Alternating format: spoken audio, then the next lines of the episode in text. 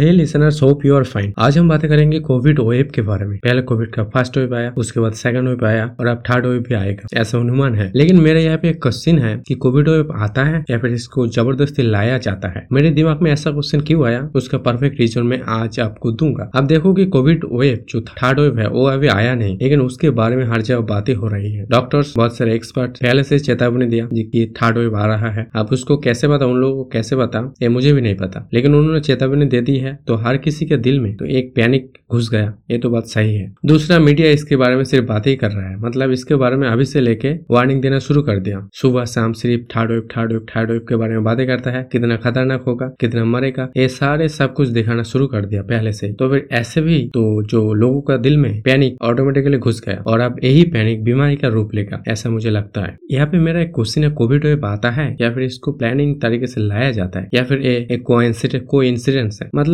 जो चीज़ अभी आया नहीं, उसके बारे में पहले से बार बार टीवी में दिखा के बार बार लोगों को रियल टाइम काउंट करके लोगों को डराया जाता है। क्यों डराया जाता है? मुझे पता नहीं। अगर इतना ज़्यादा डर उनके अंदर होगा तो अगर छोटा सा सिम्टम भी उनके अंदर दिखेगा, वो बड़ा हो सकता है। और वो अगर टेस्ट करेगा, या मतलब उसके अंदर डर तो घुस गया ना, और वही डर शायद उसको एक बीमारी का शकल दे देगा, और वो कोविड का पैसन बन जाएगा। ऐसा मुझे लगता है। इतना ज़्यादा डराया क्यों जाता है? जब आएगा तब देखा जाएगा। जो प्रिपरेशन होना चाहिए, जो तैयारी होना चाहिए, वो गवर्नमेंट करेगा। लेकिन पहले से मीडिया इसको लेके बहुत ही चिल्ला हल्ला मतलब क्या कर रहा है आप खुद ही? देखो थर्ड वेव के लिए पहले से और एक चीज़ मुझे दिखाई दिया कि कौन सा किसको ज़्यादा इफ़ेक्ट करेगा, उसको पहले से पता है, बच्चों को इफ़ेक्ट करेगा। थर्ड वेव ऐसे बातें सुना जा रहा है, उसको कहते कैसे पता? वो गॉड तो नहीं है ना? लेकिन फिर भी वो पहले से बताते हैं हम लोगों को। बोलते हैं कि थर्ड वेव आएगा, बच्चों के लिए बहुत ही खतरनाक होगा। तो मतलब पेरेंट्स को तो डरा दिया। अब हो सकता है कि वो पेरेंट्स डर के जाकर, डर के मारे वैक्सीन लेगा, बच्चों को वैक्सीन लगाएगा तो वैक्सीन बहुत सारे बिकेगा। ऐसा मुझे लगता है। अब मेरा पर्सनल ओपिनियन है, इसमें क्या है मुझे पता नहीं। लेकिन एक चीज़ जो मुझे दिखाई देता है कि डर हर किसी के दिल में घुसाया जाता है ज़बरदस्ती। ताकि आप इससे डरो और आप इलाज लो। और बहुत सारे जो प्राइवेट हॉस्पिटल है, प्राइवेट ट्रीटमेंट सेंटर है, उनका मोटी कमाई हो। वैक्सीन कंपनी का मोटी कमाई हो, ऐसा मुझे लगता है। अब इसमें क्या सच्चा है क्या झूठा है, मुझे और कुछ भी नहीं पता। लेकिन जो मैंने, लगा जो मेरा ओपिनियन है, वो मैंने बताया। आपको क्या लगता है? आप कॉमेंट में बताओ।